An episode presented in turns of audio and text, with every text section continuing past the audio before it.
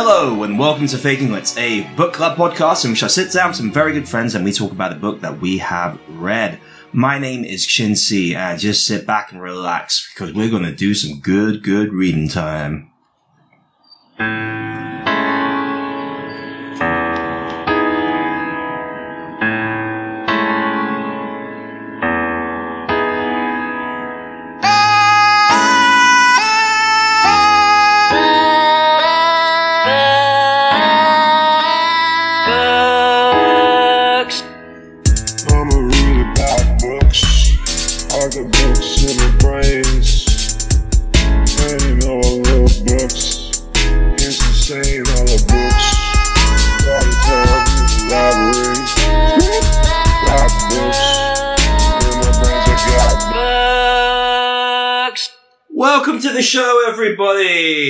Hope you're all feeling like a good old natter about literature, because I am. I like to call it, uh, natteriterature. just a, just a little, uh, uh, humor joke there. Who's joining me here today? Um, it's me, Joseph Murphy. Um, I'm looking forward to reading the book today because it has colourful pictures in it, uh, and uh, you know, and so therefore it's easier to get through. Wow, I, I, I noticed that you, um, leapt upon the fact that it does have pictures, this Mm. book. Yes. Uh, we're kind of, I mean, we're kind of um, thinking outside the book box uh, today because, uh, and this might be a controversial one because some people might not agree with the choice today. But I'm, I'm glad you highlighted the pictures, Joe. Pictures. I, I did actually. I highlighted it with c- crayon. I, I highli- hi- highlighted it with crayon. Um, well, you know, I don't think that was necessary. That was my copy. Um, you kind of defaced it. Um, I think. Well, better yours than the ones in Waterstones. Well, that's fair. That's very fair. I mean, some people would say maybe not do it at all, but um, I'll take it. I'll take it. Better that you defaced my copy that I paid for than some other copy that you didn't pay for in a bookstore, because apparently that's illegal. right, you are there, Chin. Right. Okay. Let's move past this book defacement and see who else is at the table. Hello to you all there in podcast land. And hello to you, Chin, and your literate band of fellows and chaps that bring warmth to my tummy. I am the poet Robert Burns. Oh, I'm on the money. oh my God, Wow. Robert Burns. Jesus. Wait, the poet Robert Burns. Oh, that be true. Hmm. Okay. I'm- Fuck off, mate. What about you? Wow. Okay. so you're very familiar with the link, or the uh, the nom- the uh, terminology that we use on this podcast often. Um, I would like to bring up one thing immediately. Um, this is my confusion. I thought the poet Robert Burns, the poet Robert Burns, has been dead for quite some time. you think that? You might well. I'm not on heaven or in hell. Ooh, he did. He did rhyme stuff. there. Yeah, he's, it's like Bon- uh, Tom Bombadil from The Hobbit, isn't it? It's crazy. Yeah, uh, another character who many people might not know exists because uh, he wasn't in the films. He was left, them, left out. Bit too Yeah. weird. Bit too weird. Okay. Uh, okay. Mr. Burns, or would you, would you prefer prefer Robert? Between a friend, what's mistake? And Bogles catch you in the lake. Wow, he's like some sort of rapper. I know, it's it. crazy. It's like Leprechaun in the hood. Exactly, the perfect intersection of hip hop and um old literature was Leprechaun in the Hood. Uh, um, thank you for coming on this show. Uh, are you? I mean, you you know what podcasts are then? I'm not a man trapped in the past. Okay. I'm just very old. Ah, so you My birthday last was, truth be told, quite the event. West's Bogles catchy in the vent. I I am really intrigued to see how far he goes with this. I, uh, it seems to be there is a unfortunate trend on um, Faking Lit for people to come on the show with um uh, uh, and it present themselves as a very strong personality type, but then you can see how that personality type immediately sort of starts waning within about fifteen minutes, give or take. Give or take um, two. Um, for example, last week's character, where um, uh, we had a character called uh, Bell Joshman, who came with a very clear, defined personality type. Which was almost abandoned immediately within a minute. Um, but I, I, I'm looking forward to um, having this chat with uh, Robert Burns. At first, he was of the very high camp, but then, upon your podcast, was the hack stamp. Looks like Josh got Robert Burns. well, it wasn't Josh; it was um, Bell Joshman. Oh, Bell it was Joshman. Bell Joshman. Yes, Bell character. Joshman. Different character there. Um, sounded a bit like Harren, some might say, um, but I, I, I couldn't possibly comment on that. Um, well, this is this is great. I'm glad to have you all here. Um, because Why could you not possibly comment? Uh, Tis your podcast. it is my podcast, but I'm also like I like to think of myself as a pretty classy host. Um, I'll never do down one of my own uh, guests and co-hosts. Uh, I mean, I might make some slightly uh, snide, passive-aggressive comments towards them, but I've never attacked them outright. Es- Especially not to their face. That's just rude. Much better to do it behind their back when they're like not here, um, or even not even in the country, maybe. Um, um, Hey, if you're going to do it behind their back, at least have the common courtesy to give them a reach around. Right? Maybe. I mean, like, I, I, I, never in front of anybody, never in front of Yeah. audience. That's what, that's the point of this podcast. Yeah. So it's better that nobody listens to this. That's why I do it. Um, um, well, thank you for joining me. I think, like, as I said before, this, today's, uh, book choice might be a little bit controversial for the traditionalists out there. As Joe pointed out, it's got pictures in it, and which is, um, some people might say that's not a book. Don't necessarily agree. Uh, I'm talking about a work of, uh, seminal, uh, genius, a masterpiece in the genre. It's been called the Citizen Kane of comic books, uh, and I'm inclined to agree. I'm talking about Watchmen by Alan Moore and Dave Gibbons. Now, Robert, I know that you are not a man that's trapped in the past. Uh, you have kept up to speed with all the developments in culture. You're familiar with what podcasts are. What is your take on the comic book, and does it deserve the title of being a book? The clue, as always, is in the name, so point not your fingers in blame at Moore and Gibbons, monkey though he be. A comic book doesn't make me go tee hee, no, tis serious and a matter of art. It is better than some typed up train journeying fart. I knew it was coming, and yet it landed still. Yeah, Um, yeah. I like the uh, Gibbons monkey analogy. That's I uh, like that as particularly well. clever, actually. Yeah, that's why he's like the that. best. That's why he's the best. Um, that's um, this is this is great stuff. I think I totally agree with you. Uh, uh, I totally agree with Robert here. It's what's in a name. Like uh, a comic book is still a book. It's got words in it, and especially when we're talking about a work as kind of like complex and with as much on its plate and with as much of the message as any so-called work of highfalutin literature. Hmm. Wouldn't you agree, Joe? I would concur with that point. I mean, Time magazine wouldn't put any old bollocks on their top 100 literature. I mean, what that, that that's in itself is interesting. That- That's when you know you've gone mainstream and you've been accepted by uh, the uh, the wider pool of uh, culture. It's when Time magazine puts you in a book. Absolutely. When I first saw Watchmen, the comic book, next to A Hundred Years of Solitude, I ripped the newspaper in two and I shouted at my mum and said, They've made a disgrace of literature. And my mum said, Joseph! Joseph, you've got dirty underwear to put away. And I said, Mum, I'm doing a bit. Don't mind everyone, I'm 31 years old living at home. And she went, Joseph! Joseph, stop reading books and get a job! Is your mum an understanding of your comedy bits? It doesn't sound like she's very understanding of. No, no. I, I, I told her I was going to do Edinburgh next year, and she said, That's all well and good, but get a job. And I said, Thanks, Mum. I mean, maybe don't thank your mum for like those sorts of like uh, uh, moments where she seems to be doing down your dream.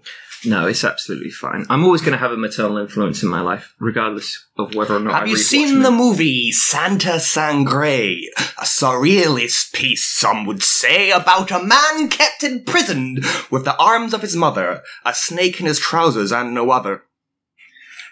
I have not. Oh, it's really good. See it, you should.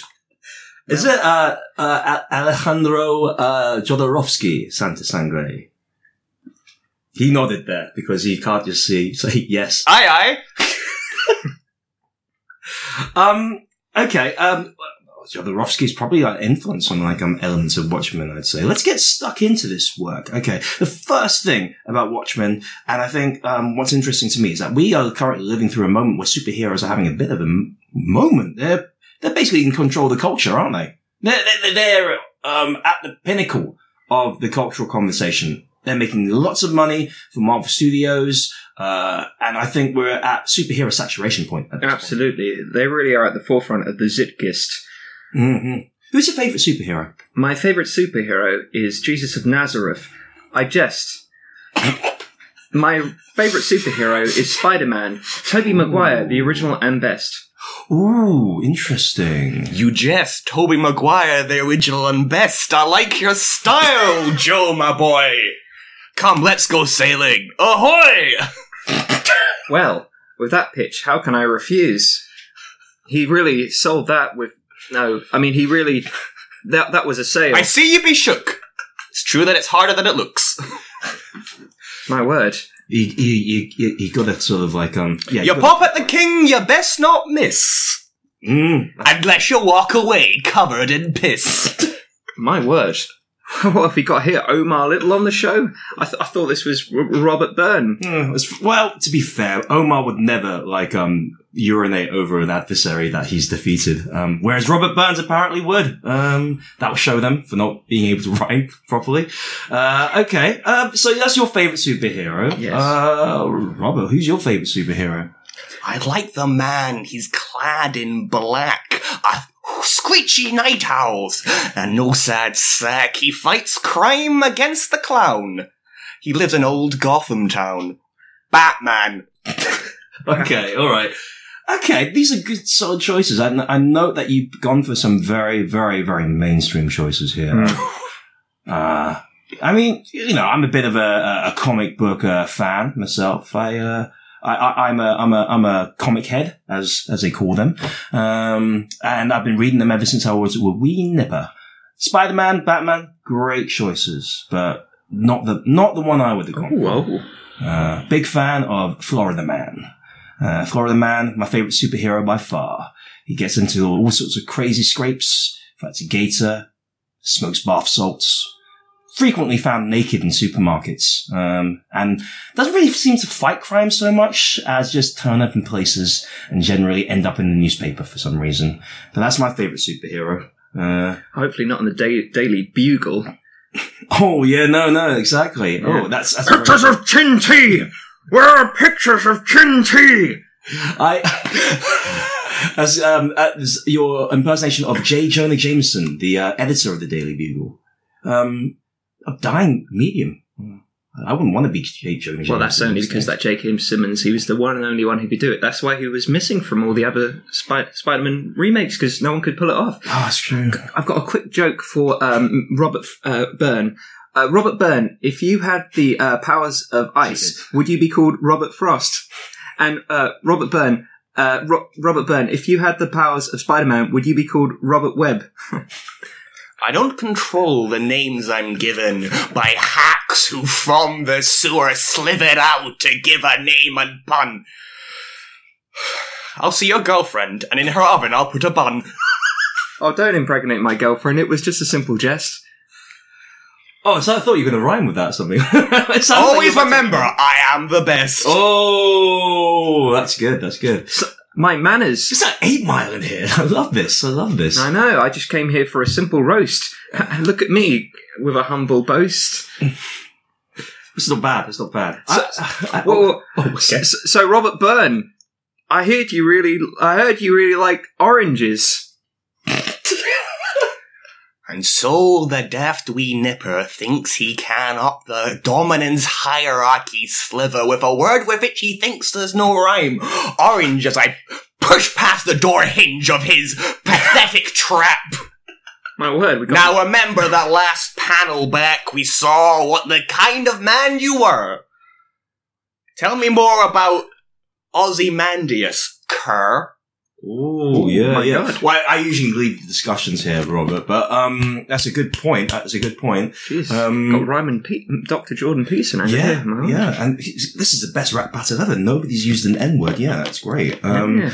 But okay, Uh, I I will get get down to it, okay, like what is great about Watchmen is that it doesn't deal with like established superheroes. I, I'd never heard of any of these superheroes before, mainly because he'd made them up for this book. Um, but they were based on actual superheroes, uh, that were established within the DC universe. Uh, actually, they were based on characters that had been um, acquired as part of Charlton Comics that DC had then acquired, um, and uh, one of them actually made their way into the mainstay of DC Universe, which was uh, the Question, which was created by Steve Ditko, and the Question became Rorschach.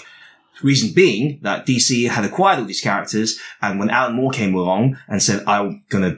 Really do something crazy with these characters, and DC said, "Whoa, whoa, whoa! No, we might want to do more of them in the future." you're gonna have to make up some new characters. And I think it's for the best, really. I mean, when you hire Alan Moore to do a uh, a character for you, you kind of know that he's gonna really fuck shit up. He's he's he's not. There's no take backs. There's no gonna be. There's not gonna be any sort of cheap status quo for the sake of sake of status quo. Um, he's gonna really make these characters change, and hopefully have a lasting impact on them. Have you seen the show presented by Moore Alan, where he'll go into the house of a fan, and in 24 hours, from midnight to midnight, Hmm. transform it so it's changed beyond your sight. Uh, but, like no Laurence Llewelyn-Bowen, he'll subvert it, your quaint family home, into an allegory of nuclear attack. There's a man who ain't no hack. I, never, I didn't know that Alan Moore had I- his own sort of like uh, yes, I've heard actually. changing rooms style program. Yes, no, no. I've heard a few people say he just never leaves at five minutes to midnight. Apparently, uh, if you tell him off, then he completely explodes. Oh, oh, so there's a thematic. The thematic resonance of the clocks in Watchmen was based upon a true story in his own life. Oh yes, it's all based on reality TV.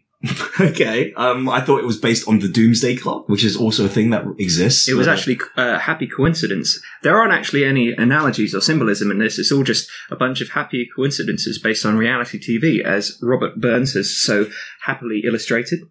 Okay. Um, I didn't realize that there was a whole angle of reality TV, especially since this book was written in 1987, before reality TV had ever really sort of taken hold uh, at all. Mm. I guess you learn a new thing every day. Um, I, I was going to ask you though, like, what, what do you think is the prime concern of Watchmen? Is this a book which is mostly concerned with deconstructing superheroes or deconstructing America's perception of itself? I would one up you. I would say is a deconstruction of the very concept of a graphic novel itself. For if you open graphic novel uh, Watchmen at any page, you can flip open another page and it will be quite similar to it. Wait, hold on a second. When you say that, like, are you saying that, like, they look the same? Or... For you see, these are all in boxes, and if you open it up to any page, they will also be in boxes. Coincidence? I think not. I think we're in the presence of a genius, my friends. Okay, but, um, Oh, you go too far, Joseph Murphy. I'll get you a gift for your birthday. sorry, sorry, Robert Burns. I was actually referencing Alan Moore. Oh, I see. Looks like he just got Robert burned. oh, yeah, really. Without even the power of Once you've got once you've got that pun, you, you, you use it into the ground. That's fine. That's fine. I think we'll, we'll let it lie uh, where it's, we'll play it where it lies. Um, I was going to actually point out that, um, your rationale for this being a work of genius. I'm not disputing this a work of genius, but I think you've seized upon possibly the most superficial, well, I wouldn't even say reason because it's not really a reason. It's just like you've just looked at something and skimmed it and not really examined it in any great detail. I, using your logic, I could pick up any book and say, well, this page has words in it. And so there's this page. Therefore, it's a work of genius. To deconstruct the graphic novel, he did. That's your claim. But the g- graphic dot novel as a name had not existed before The Watchmen. Mm. Think on that. See- and we'll be watching. Did he come up with the idea of a graphic novel? Because I know we all accept it, but in hindsight, there's incredibly pre- pretend. What's happened to your mouth? Eh, fucking edit in post. um, it's incredibly pretentious, my friend. I mean, graphic novel. Yeah. Ugh. I, no, I hate that term as well. What's wrong with comic book? Oh, I Graphic bet- I- novel? I bet he was doing this, flailing his arms Yeah. around and going "Ooh," at the time. It's all. On an audio medium, to say he does this is useless as a sack of warm piss. I was bending my arms around and swaying side to side as if some sort of erotic, you know, kind of slendery dance. Yeah, which is obviously what everybody does when they're being pretentious. No, of course, it's just ugh, graphic novel. Just call it. I, I get that. I get Ugh. that. I totally Hate agree it. with you, Joe. I totally agree with you. We're on the same page here. Um, I think graphic novel is a, a, a- an awful term. It's one of my least favorite terms um, in the literary world, and it's it smacks so much of marketing speak. It makes me want to vomit on my feet. Like it's just it's just awful. Uh, I think there's nothing wrong with a comic book being a comic book, and the fact is, this was not conceived as a graphic novel. A graphic novel was a term that was given to it like by marketing people. Mm. This was published and serialized as a comic book um, Mm. over a 12, uh, uh, 12 month period. It was um, being written and released in the, between the years of 1986 and 1987. It would come out every month. And if you look within the book itself, you can see the actual covers of what this would have looked like when it actually was, um, when it came on the newsstands, which is crazy to me because I can't imagine it being in any other format. But there, there we have it. This was published in a serialized format. Ah, but so was Dickens published week by week, and yet of it not being a novel, I don't hear you speak. That's very true. That's Mm. And very true. Crime and. Punishment was also serialized. That's also very true. I think it's because it like Raskolnikov, he's my favorite comic hero. To have soup and become the Ubermensch and be no zero, that's his goal. And let me tell you this. He is no fool. it's true. It's true. But wasn't Raskolnikov plagued by guilt? Oh look, Johnny's wearing a kilt. Who's Johnny? Where's he gone? You mad faun goat man. Hey, no man will call me a fawn. I, I think we're getting off topic, fellas. But yeah, so I, I don't know what that um, Johnny um, reference was to. Um, there's only us three here today. Uh, I, I, that's a good point you've made, though, Robert. That's a great point about like um the Dickens being a serialized author, and then when they collect the Pickwick papers into one format, there's no disputing that it's a novel.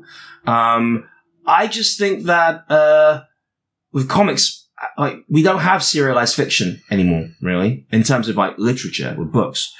Whereas comics uh, have always been, um, by and large, uh, serialized in format. You buy them the monthlies, and you do have a few occasions where like comic book artists uh, actually write, sit down and write novels. Mostly tend to be men as well for some reason, but they actually there's no serializing it. They just bish bosh. All comes out of them in one big collected trade paperback. Um, this is not the case with every comic though. And I think that's the reason why I still balk at the, uh, the, the terminology graphic novel. If you were to take all the tales of the spy James Bond, Mm. every novel from here to Fond, and put them all in one great big book, Mm. would you call that one novel, or would you be mistook? Yeah, that's a good question. I think it might be, it would be an omnibus, wouldn't it? Hmm. Yeah. okay, fair enough, fair enough. Um, yeah, there's nothing wrong with that. There's nothing wrong with an omnibus, I don't think. But you, Mistook. The Archers every Sunday on Radio 4. I listen to it doing my exercises on the floor. you're a fan of the Archers. That's interesting. I listen to it, but I am no fan. Okay. I don't control the radio, my man. Why? Why? Who's making you listen to the Archers? Its dial is stuck, if you must know. Ah, Okay, fair enough. Would this really work? Is is a radio play? I mean, it's all drawn. It would be quite difficult. Let me have a try. Chapter seven. So what we've got here is a big circular thing. It's got yellow bits. It's got two bl- big eyes, big Halt. owly eyes. And listen the introductory theme. You are listening to The Watchmen, narrated by Joseph Murphy. Hello, British public. Very conservative. so back to the Watchmen. Uh, so we got this big uh, metal thing with yellow bits and big owl-like eyes. Uh, I don't know what it means. I have just opened chapter seven. then it's got a smaller picture of the same thing, and then it's got a uh, like a, a guy. It looks like a suit of some sort with goggles, swimming goggles, perhaps. Then a finger comes out of nowhere. Uh, next to the big thing, uh, and then oh, it turns out it's a woman wearing pink with pale skin. Now she's walking down some steps. Now she's going near the big owl-like thing with big eyes. Uh, now she's washing it off, and she's smiling at the gears. And now there's a seat. Okay. Next week on Watchmen. I, I, I was going to say, um, that's not how you adapt a comic book. well, not how you, that's not how adaptations work. Were you to hear an audiobook Yeah. on Radio Fair, the home service, it does it's comforting, doesn't it make you nervous? They don't say, for example, Exactly. We've got some uh, uh, symbols here. It's uh, it's a kind of tall line uh, with a with a adjacent line, and then a kind of uh, downwards, and then a, a hook, and then uh, a kind of a, a a- a long bit that spins around, and uh, I believe it's called an E. And uh, they adapt the work Hmm. I mean, how, from that task. You've surely shirked. how, how annoyed would you be if you bought your ticket to see The Great Gatsby starring Leonardo DiCaprio and the movie is just Leonardo DiCaprio reading The Great Gatsby? and not even out loud. I literally just sort of sitting there reading this book to himself. Poorly. Yeah, I'd, I'd feel really aggrieved if that was the case. That's why adaptation is it's a fine art. It's a fine art. Um, but you raised a very good point inadvertently, Joe. Um, which is the problems of adapting something like Watchmen. I would argue that, and it's not. I'm not the first person to say this. Watchmen's not is unadaptable. I think you'll find Mr. Zack Snyder Ooh. adapted it, and I would say, Oh, I hate that. but he did, but he did. Sorry. You fool! The work of Snyder's his kryptonite. Jove. sorry, Chin fights masked crime at night. Zack Snyder is. I'm sorry. Did it? Did I come on here to, to debate or listen to you go? "Bleh"? I, you thought come here to debate. I, th- I thought I came here to discuss. I think your literature. preferences may be late. Ugh, sorry, you gotta. Could okay. we make it a crime to rhyme? Oh shit! okay, no, no, no. Um, I will just say one thing. We can have this conversation, but you you may not say that man's name anymore. But we will talk about it. We will talk this out. I believe we live in a free country Call him Jack. under the First Amendment of Call the him- British Independence Article. I will. I, this is my freedom of speech or whatever it is, and that is in the Houses of Parliament. Um, what's that thing? That the thing they wrote back in the day when um, Robin Hood had to fight the evil king, Magna Carta. Okay. Yeah, Magna Good Carta. rhyme. Yes, that's that's what I was going for. Um, so uh, yeah, no, under that statute, we all have the freedom of speech, and I can say Zack Snyder's name if I want to. No, M- Mr. S. I'll call him Mr. S. Just Mr. because- S. Mr. S. Mr. S. has done. From happy days when the Fonz on the sofa laid. I thought it was Mr. C because of the Cunningham family, not the Sunningham. Or one of these days, I'll get my point. he's good at, ad- he's he's fine at adaptation. Okay, it's just it's, it's he's working under serious stu- studio pressure. He did a That's pretty good job yeah. of Watchmen. I mean, uh, Batman versus Superman was obviously a bit of a train wreck, but you know, it was it was it, they just tried to shove so much in that film, and it wasn't necessarily Mr. Snyder's fault. Okay, okay. I, I, I will say this. I will say this one thing about like um, Watchmen is a comic book which is about comic books. A lot of the effects that you have within the book, you can't replicate in any other movie. I mean, as like um, as Alan Moore himself said, um, he said uh, you can't think of the comic book as being like a storyboard for a movie. Um, the great thing about comic books and the difference between them is that like we break like in the same way that Tarkovsky said that cinema and film is sculpting time because you're constantly aware of all these images that are rushing past you at a rate of 24 frames per second. So essentially film becomes a moment of actually like sculpting time. Comics essentially are about fro- freezing time. You capture those moments and they're static. You can re- revisit them and go backwards and forwards at your leisure. It's an active art form. Cinema is a passive art form.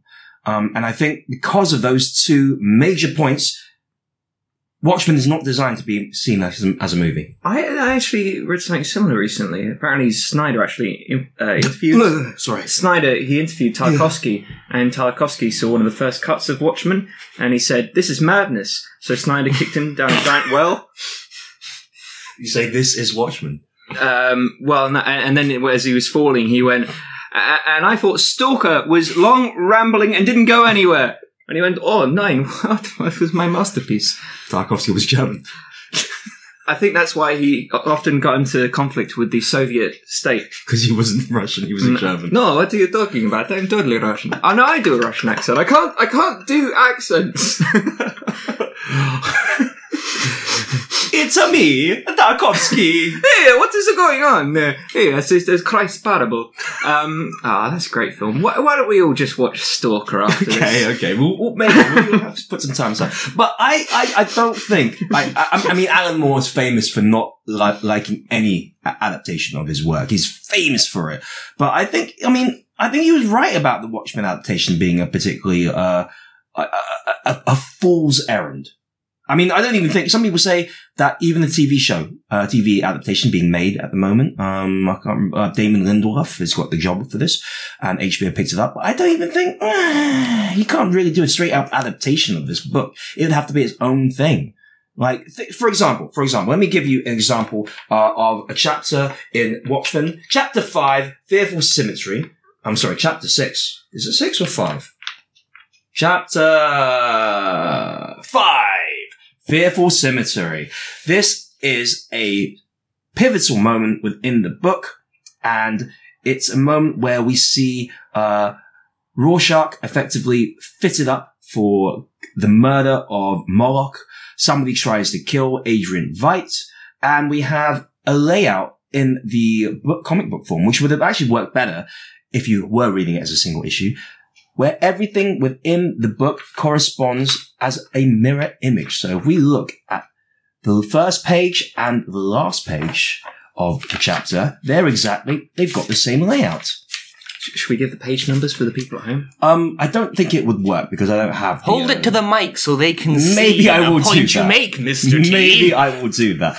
But if you look at the first and last page of this chapter, same layout using the three by three grid effect, um, popularized by Steve Ditko, um, which is used to its fullest effect within Watchmen. But as we go through second page and the sec- penultimate page, same layout again. And so it goes until we reach the middle of the uh, chapter, which gives us this splash page here. The actual moment where we got Adrian Veidt effectively of evading his assassin, and we have this splash panel of um, which is the moment of convergence of the storyline, and he he- he's even got the the V to sort of um create this sort of like um a visual representation of the convergence. Now this is a nice little thing in the comic book, which you would not be able to get in in the film. You just couldn't do it. I do There's concur. I do concur. You can only. Well, I think in a way that's probably why they got um, Mr. Mr. Snyder Yeah, no, sorry. because he is a surface level director. He doesn't understand depth, but he can very much get that surface level. And you can adapt Watchmen just by getting the sheer visuals and uh, the basic storyline, but you can't get that depth. And I think as a director, he's that's what he's paid to do, and he does it very well. Um, but in a way, you would have to, in order to actually adapt Watchmen, you would have to have some sort of concurrent story outside of the actual events of Watchmen, but to tackle those themes within the context of a film, so you have more freedom to explore the same deconstructionist ideas as well as the same themes of nuclear disarmament as well as vigilantism Yeah, yeah. but done within the context of a different story that you could utilize the the the the, the best framework of a film to adapt that story. So what you're saying then, right, it might have worked better if it was, say, just throwing out ideas here. The film was a guy reading the comic Watchmen, That's exactly what I was saying there, Chip. and there's all this other stuff that's happening outside.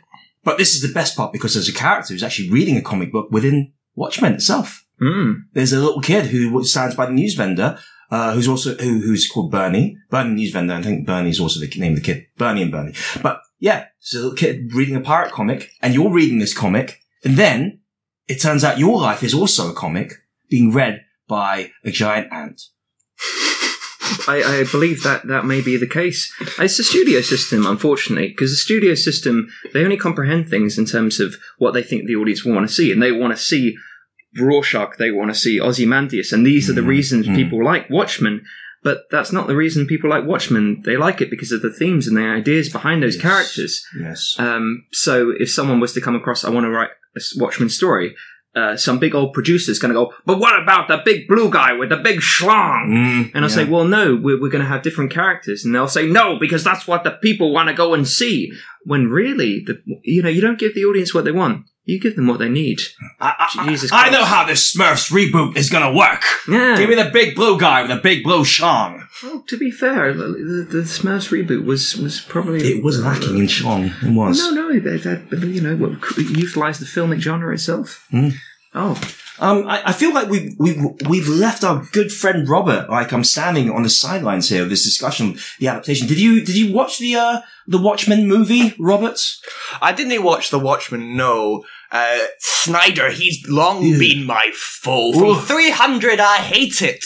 Masculine shite. I wouldn't watch Mm. it even if I couldn't sleep at night. but it's got your uh, uncle in it, um, uh, Gerald Butler. Not all Scots be the same. Wait, and he's younger than me. Get back to him. Yeah, does that, do you, I, I'm surprised that he was, that you thought he was Robert Burns' uncle. Um, Yeah. I, I, would- I just, sorry, I'm a notorious racist. also, what, and also what, what your racism extends to the linear time apparently as well. Mm, yes. Oh, yes, yes. Wow, okay, that's commitment. I'm very conservative in my regard to. I mean, I, I think that Einstein's theory of relativity is just a, a big old pile of bollocks. wow. Yeah, Oh, oh keep, I- keep that shit linear. you're almost like Doctor Manhattan. I very much am. I, I am. Well, no, he's he's the whole. Well, how am I? I'm the anti Doctor Manhattan. Uh, I've, you know, I have the uh, his atom symbol backwards. I know because uh, it's exactly the same no, backwards. no, he's, he's very much aware of uh, how uh, time is. Uh, you know, it's on a different spectrum to the way we perceive it. Right, right, Yeah. right. I mean, So you can see through time and space, let look down upon the Scottish race. That's right, Roberts. And I can see that you'll never le- leave the United Kingdom. you'll always just be off. Like a battered wife, as we leave for the woods, so you take us into this EU-less state where we must stockpile goods, but to our tale, a moving scene. That Shin mentioned, the vendor and boy explodes into tension when they, when, in the moment just before death, does he choose escapism? Neff, he clings to the only person near him. mhm. A lesson I think you should be listening. well, I would say to that, of course we'll treat you like a battered wife because you love everything battered. what a weird villain t- reveal this has been. Just don't get me started on the Scots and the Italians and the Japanese. Sorry, it's my dad. I, I just can't help it. It's a bit like um Ozymandias' reveal, Adrian Veidt's reveal as the uh, the main hidden villain in uh Watchmen. I feel I feel like um I feel like because we're all kind of familiar now with the uh, Watchmen, and especially if you watch the Watchmen movie, it's really obvious who the real bad guy is in that film, even if you weren't familiar with the comics, because Adrian Veidt is constantly wearing these like really dark clothes um, throughout the whole thing, and he's really kind of like not very likable and a bit smart. Whereas in the comic book, he's presented as a a little bit more approachable. And I Is he a villain, do you know? Or is he not a consequentialist hero? That's a really good point. Because, like a consequentialist, he has fear in his heart. yeah. Did he make the right move, or has he taken humanity into the dark? Well, this is it, isn't it? This is um, a great example of, of uh, morality in superhero comics. We've got the consequentialist hero, Adrian Veidt, and then there's the uh, uh, lawful uh, good. Well, I say good, lawful good. That is Rorschach, who I would gladly sacrifice mil- possibly millions of lives just to do the right thing. You mentioned earlier he was based on the question. That was quite a good mention, because the phrase of, of catch, hmm of he, is there is black and there is white. There is wrong and there is right. And there is nothing in between. It's an interesting thing, doesn't it seem? It's interesting, yeah. This this uh, book tackles subjects like is a is an act in and of itself rights, or is it the uh, means? Do the means you know justify the ends? I mean, it's, it's interesting that no no one in philosophy has Do the ever tackled means these justify subjects. the ends? I don't know. That's your question, friend? Do the means justify the ends? Absolutely. Uh, I mean, uh, as far as I'm concerned, I think that sometimes you to make an omelette, you got to break a few eggs. Yeah, that's true. That's true. Yeah. Uh, bear in mind as well that Rorschach um, is kind of um, this sort of uh, libertarian ideal also that's ramped up to the uh, to its logical conclusion. Vigilantes are kind of a form of vigilant uh, of libertarianism um, where you can't rely upon the state anymore. I mean, they've sort of like explored that in Captain America: Civil War. Captain America says like, "I don't trust the government," which is really weird considering you're wearing the fucking flag on Well- all your shit, Captain Well, America. actually, he, he does actually represent uh, American values at their core, you know, because we've got the, the Fed, Federalists uh, Mm. uh, after the initial uh, founding fathers, and then you had the uh, what were the other ones called? You know, the ones like uh, what was his face? Thomas Jefferson was at the forefront of them. Oh, um, so the Federalists and The, the, oh, what were they called?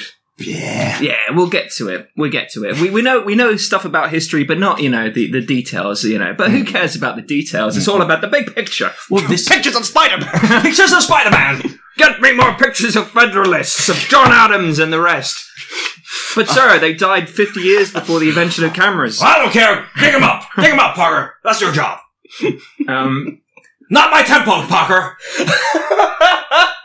Republicans. Yes, They yes. were Republicans. Oh, were they? No, no, Re- Republicans. Oh, what were they called? Anyway, this book, pro- Alan Moore probably knows. Well, okay, so like this is Get him on the phone. thing. This is an interesting thing to me because like Rorschach is held up as a hero doing the right thing by uh, a paper which appears within the book called The New Frontiersman, which is a very very right wing rag. It's basically. Alan Moore's kind of commentary on right-wing publications, and it would be the equivalent of something like Breitbart today. They were Democrats. Sorry, they were Democrats. They were actually Okay. called. De- oh, They were sorry, actually sorry, called sorry. Yeah, Democrats, yeah. Um, um, sorry. Um, but yeah, so Rorschach is, uh, uh, uh, is kind of like the embodiment of that right wing idea of what a superhero would be. Mm. He and Rorschach's actions would have been condoned by uh, people like um, the Breitbart media. Uh, He eats tins of cold, uh, baked beans. That's what Breitbart like. That's that right. and memes. I mean, from the point of view uh, of like uh, of today's political spectrum, um, I think Adrian Veidt does represent a very uh, liberal, democratic, uh, progressive uh, po- political figure who would be who is kind of paternalistic and wants what's best for everybody, but will do like very morally questionable things to achieve those ends, and that's why they uh, people like uh, don't trust people like Obama or Hillary Clinton because they represent something that's corrupt and kind of controlling. Um, whereas people like Rorschach represent like he's kind of like the Alex Jones kind of figure in this sort of spectrum. He breaks a man's finger and tortures him for information. If that's not controlling, I'm not sure we're on the same station. okay, okay, that's fair Wait a enough. tick. Are That's you saying enough. the S in SJW stands for squid? Ooh, we're gonna get to the squid. We're gonna get to the squid. I promise you that. Mm. But yes, these are both figures who are superheroes, which it's hard to root for either of them. I don't know whose side you really fall down, uh, you come down with uh, at the end. Adrian Veidt pr- p- places superheroes in a, an impossible situation which they can't find their way out of, and eventually they have to kind of like all go along with his idea, and Rorschach pays the ultimate price by refusing to compromise. You kind of feel for Rorschach at, at the time, and part of me wants Veidt's plan to collapse at the end, as it's heavily implied it will. Um, but also, you kind of also agree that Veidt is trying to save the world. Like, I don't know. I don't know if you can take a side in this sort of debate, really. Uh, Rorschach, absolutely Rorschach. Okay, all right, all right. Rorschach, Rorschach. Um, right, let's get to the squid. This is an important part for me. This is a very important part for me. As we all know, in the adaptation, the squid did not stay in the picture. The squid was kicked out of the picture.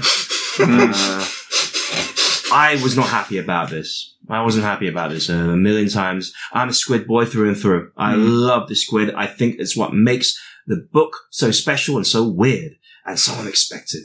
Um, but like, and a lot of people say like, oh, this is a bit weird. Uh, this, this, this crazy super, we're all right with a, with a blue guy who can change molecular properties and go to Mars and doesn't experience time linearly, but a space squid, uh, are stupid. It's interesting. Uh, people are always wrong. Have that voice. It's just like it's like if you speak like that, just don't speak because you'll always be wrong. It's re- that's why, that's why nobody, nobody, like, that's why people like Nikola Tesla didn't get re- like recognized for his genius. Like, oh, I've made it. I've invented like alternating current. Why do you think Hawking used his electronic voice to be taken seriously?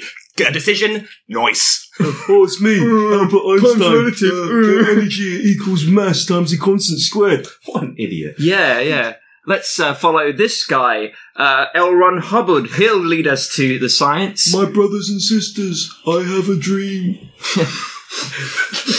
that we will be judged by the content of our character and not the colour of our skin. Boo! Boo! Mr. Luther, you gotta give him some hazzle dazzle. Give me pictures! Give me pictures! Pictures of Martin Luther Pictures King. of Martin Luther King being wrong! Um, but yes, okay. he wants to be famous. I'll make him infamous. Take that, your civil rights movement. Jonah, J. J. Jonah Jameson, you've turned into an even terrible villain. Oh no. I'll, I'll reinforce the Jim Crow laws.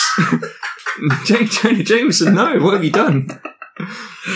Oh god. Um. Okay, so the squid. What are your feelings about the squid? And do you think that the ending in the movie is? No, it's not better. It's Thank worse. you. Much worse, obviously. Thank That's the you. worst thing. That's the worst thing. Because it doesn't make any sense. Because if Ozymandias was the perpetrator of this giant Holocaust, then the Americans would be blamed. It wouldn't be like the, the Soviets would go, that was your guy who blew up everyone. You're responsible for this. But in the, in the film, there, it's like it creates world peace. That would still be America's fault. And in the mm-hmm. books, it's like a giant alien species that unites everyone under one banner. Yeah. One EU socialist fucking cooperative fascism described as cooperation banner.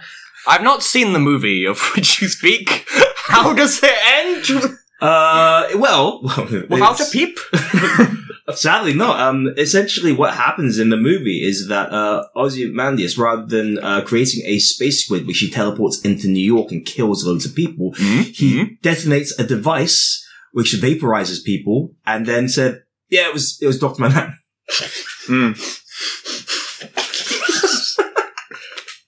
That is wank, my friend. That's the perfect crime. But Um, it made money in the bank. yeah. Well, here's, here's my Ah, the genius scheme.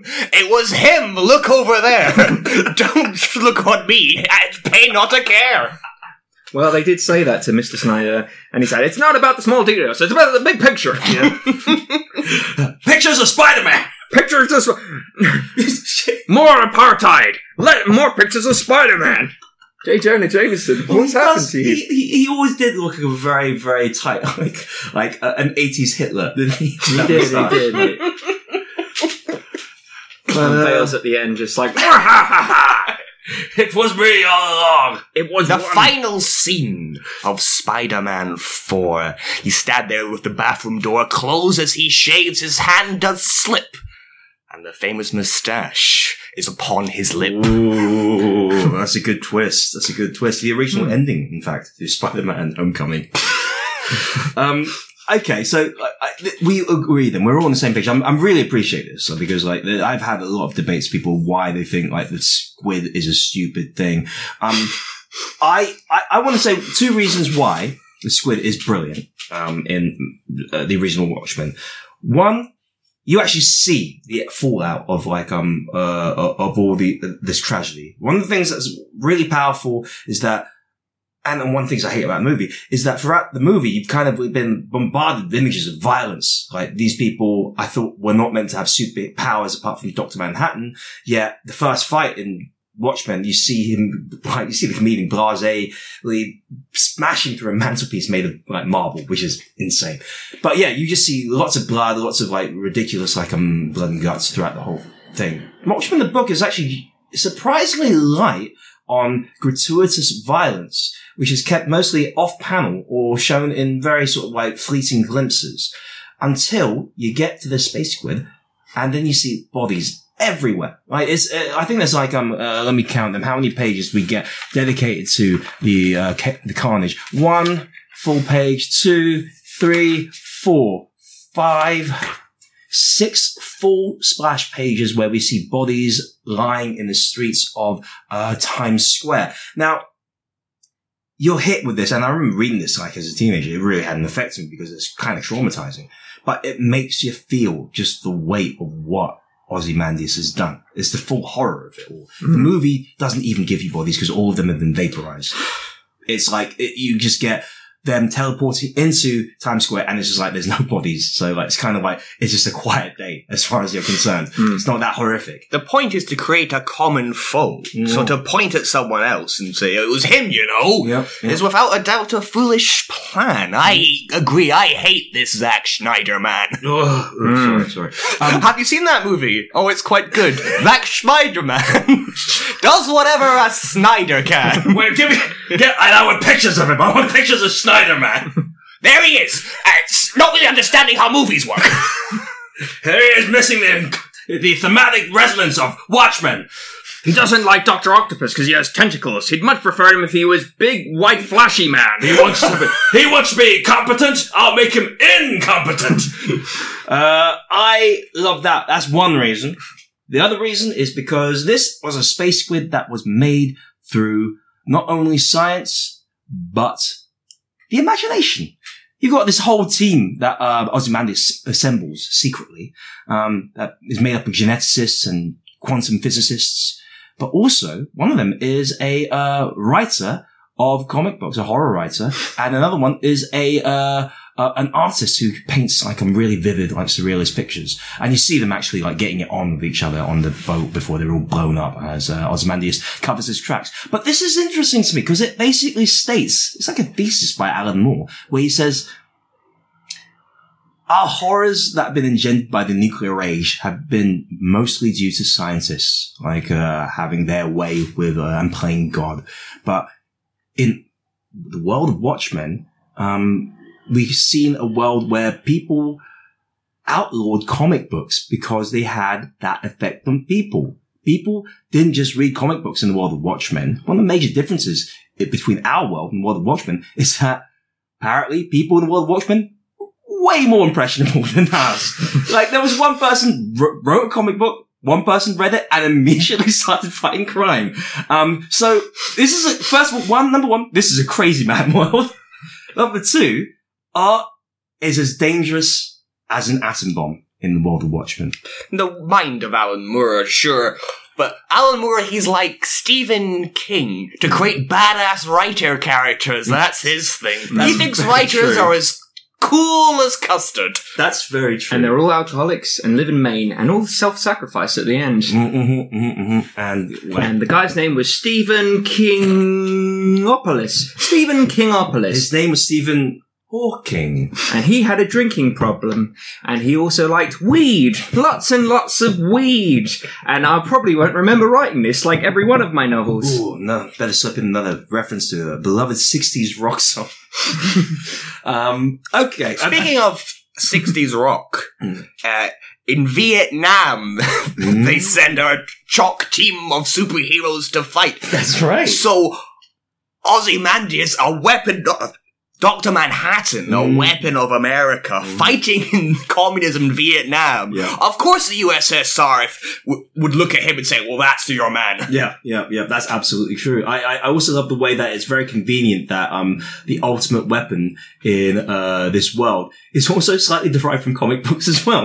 what a coincidence uh, that, that that happened. Like you got one per one day, one person goes a bit weird and says, "I want to be a superhero," and suddenly America creates the ultimate Superman for real. Uh, Well, actually, what I quite like about this book um, is because uh, superheroes are, you know, part of politics in the general, you know. that's true. The, um, the comics that people read uh, as as influenced in this book is actually pirate stories. Pirate stories are huge, Exactly. which is part of the uh, story within the story. Uh, Mhm. tales from the uh, black black se- Freighter. Black, black freighter, yes, of course.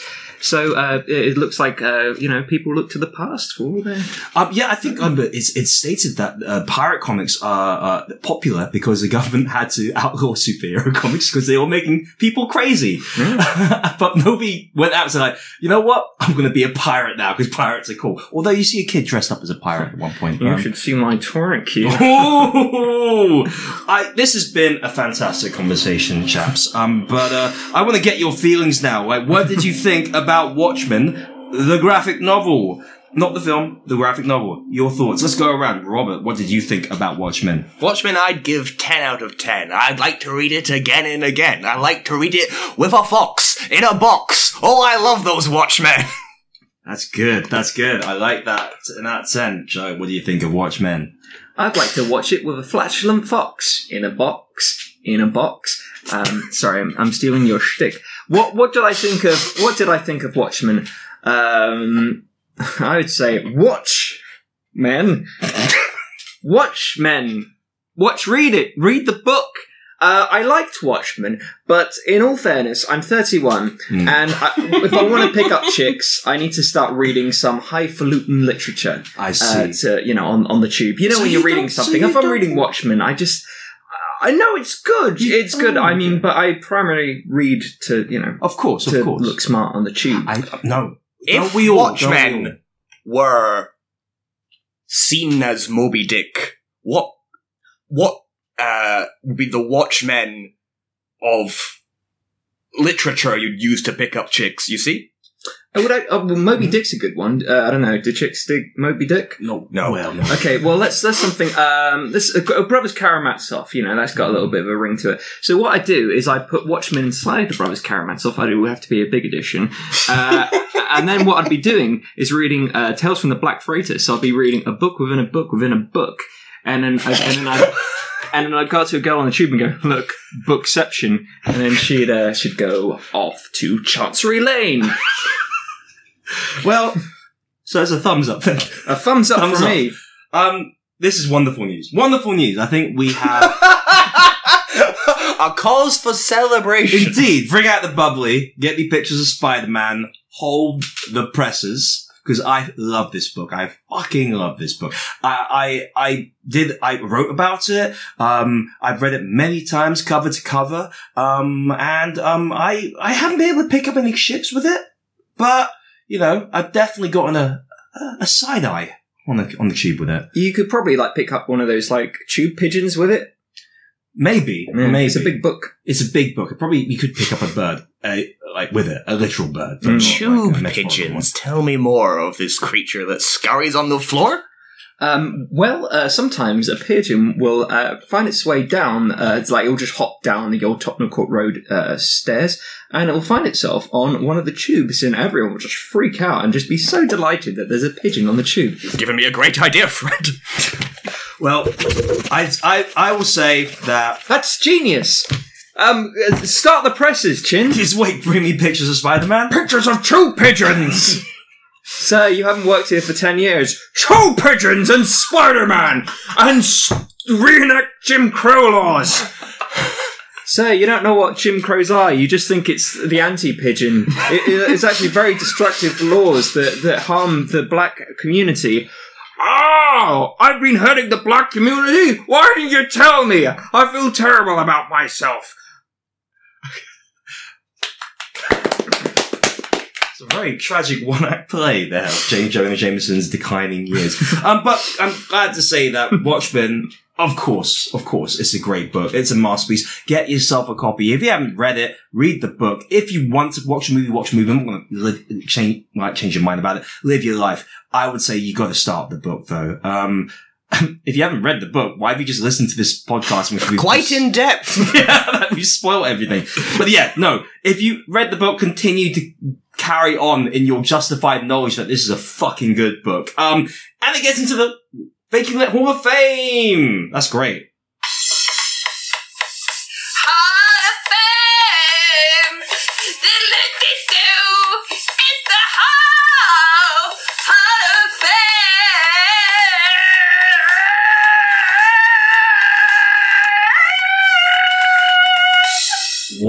That was a great discussion, Jabs. I think we we would. I do usually get to the point where we do notes and ask for your notes. Um, I mean, how do you improve on a book? I don't think we can improve on this book, but I will take notes for your suggestions on sequels to Watchmen because I know how much Alan Moore loves it when people like uh, play around with his universe. Uh, in the section that we call notes, if I can find the thing.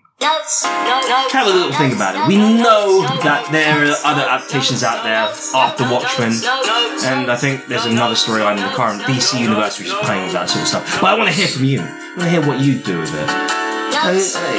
Well, Well, well, no, no. Wait till the song's over. I'm just talking over it because like it's a long song and it's just a bit awkward to just have this really stupid song playing for such a long time. Hey, notes, everybody. Let's go from this way round. Joe, what would you say? well, what I notes? would, would start the uh, the sequel, um, Night Owl and uh, the uh, Night Owl and the the Scarlet Witch. No, what's her face? It, she is uh, uh, uh, the Silk, Silk- Silk, Silk, Silk Spec- Silk, Silk Spectre. Silk Spectre. They're about to bump uglies when suddenly uh, Doctor Manhattan runs along and uh, Night Owl goes. Doc, I thought you dissipated. And, and he goes, um, Night Owl, it's your kids. We gotta do something about your kids. And, and And, then he goes, and then there's Night Owl said, "What? Do they? Do we become arseholes? Is that his prime concern?"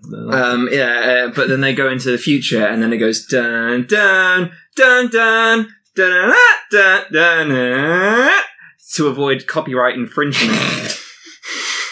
and then Alan Moore goes, "I like it. It's transgressive." Um, as we were discussing a little bit earlier before, Alan Moore uh, is a big fan of his own writing. Mm. Um, so I think the best way to get that done is if you con- convince Alan Moore that that idea was his idea. What I'm proposing, gentlemen, we incept Alan Moore. Bookception. Bookception. Alan Moore's mind is far too powerful. He worships a snake god and dissipates into the bowels of the earth every night. I think your plan is rather shite. I mean, he he worships a snake god that was exposed as a sock puppet around 50 BC, so can't be that smart. Can't be that smart. I find it funny how he worships a snake when he's so Ravenclaw. he hates Harry Potter Oh, he doesn't as have the Such a cunning and bird. strategy. of, Such a uh, bird. Slytherin. I like that idea. I like that idea. Um, uh, it's it's it's uh, it's it's got a lot of heart and soul, and it reminds me of stuff that I've seen before. So that gets a thumbs up from me. Robert, what's your note for a Watchmen sequel? Take the character of the squid. Just go inside his mind. What makes him tick? What adventures he'll have? What places he'll go? That's something all the fans would like to know. Perhaps he runs a shop by day, selling things just weed and hay and things that might you give to a cow. But by nights, now, now, now, that's when he leaps into action. A pastry chef with many arms. He can do many things and he can do no harm. When would this um take place? 1930s Berlin cabaret. I so okay. So that at, at some point during the period in which the squid was made in a lab and then teleported to New York, in between that time where where it died, um, it somehow ended up in 1930s Berlin. to teleport something into New York must pass through a portal. you know, and though time may fork into this way and that, he must go through ancient times of 1930s Berlin cabaret. Will he kill Hitler? Nay, there's too much complication there to go so far back. So you must take care. I can imagine that. It'll be Liza Minnelli and the giant squid on stage, and the Germans go, But which one is the real Liza Minnelli? Das ist not eine Booby. I believe that's a reference to uh, 1934 when they burned down the Reichstag. Uh, is it, no, it was And, a uh, classic. Uh, Simpsons episode. Oh yeah, I thought that's something Hitler said. it's a classic um, home homage. Ah, Uh, yes, of course, yes. Ah, but the tragic tale of the squid, where he performs and then is mocked in the Nazis' Museum of Degenerate Art. And when he comes back and explodes, it's a relief to his heart. Mm. But unfortunately, because he sprays his oil everywhere, that gives the Nazi war machine an extra push towards Stalingrad, Oh, which no! was an unintended se- side effect. Oh, so, because no. they actually went there to uh, get the oil fields of the Caucasus, but uh, I mean, that's a sort of ironic twist. that of is, that's that's more, very That- more. That's, so very more. more. That's so more. On a hundred book series entitled It Was Always All the Squid, and every time it only costs a couple of quid, you'll find out how the squid was behind it. I'll tell you this, I'd buy it. I, I, I- love these ideas. I love these ideas. These Watchmen sequels. Uh, I, I, I say, run that baby, run that baby. Stop the presses. Get me pictures of Snyder Man. Look, if you want to put print him on the job. If you want to print more books, you got to stop stopping the presses because it just it, it halts down production. You got to speed up the presses. sir, sir, sir, we, we're, we're a purely digital format now. No, what? Stop the presses. You're, this is depressing. More pictures of her parts. I, oh God, stop it, J. Jonah Jameson. We're in a digital for more tweets. Oh no, it's just awful. Why do we live in this world? I wish we were back to 1987. Ah, when I was That's the message I took away from Yes. Watchmen. The 80s were the glory days. Yeah, remember that president used to talk about you know making America great again. Political. Ooh, Oh, topical, Take, take topical. that. I have one note for Oh. this book. Yes, what's that? At the very end, when it's you're shook because it has the quote from Juvenal. Mm. Ipsos custodi custodire Custard and rhubarb. Uh, qui custode custodire. where is it? Ah, yes. Translated as who watches the watchmen," and you go, ah, it was the watchman all along, but he obviously started off with that quote and then wrote the book, so it's not a twist. You are mistook. Yeah, that's very true. It's not Well, true. I'm glad he took a Plato quote rather than a Aristotle quote, or the whole book would have been bloody women. They can't act. Their science is shit. It's juvenile. Yes, it wouldn't have been quite. It wouldn't have been quite as. Uh, It is No, I wasn't no, saying it was it's pretty- juvenile. no, it's pretty, it's written by Juvenile. ah, yes, yes, yes. Okay, well, this has been a absolutely joy, absolute joy to have you both on the show. Robert, do you have any plans to releasing more poetry in the near future? Oh, I am working on a piece now. Oh, Um, you might have seen it on the London Underground. Uh, see it, say it, sort it. That was me. it was catchy. I like that. I like that. Um, I, hope you- I hope you come back on the show again, Robert. Maybe for a special Burns Night uh, episode. oh, I'll bring the whiskey. Oh, and I'll bring the offal and haggis. We we love haggis on this show. We are a pro haggis podcast. Oh, don't get me started. It's interesting you say that because I actually wrote a poem about a mouse. Oh, yes, they're linked. I remember that. Yeah, yeah, they're, they're connected. Um, I, I- look, you're welcome back anytime. As are you, Joe. As are you. Absolute joy today. not, not with this uh, heathen scum.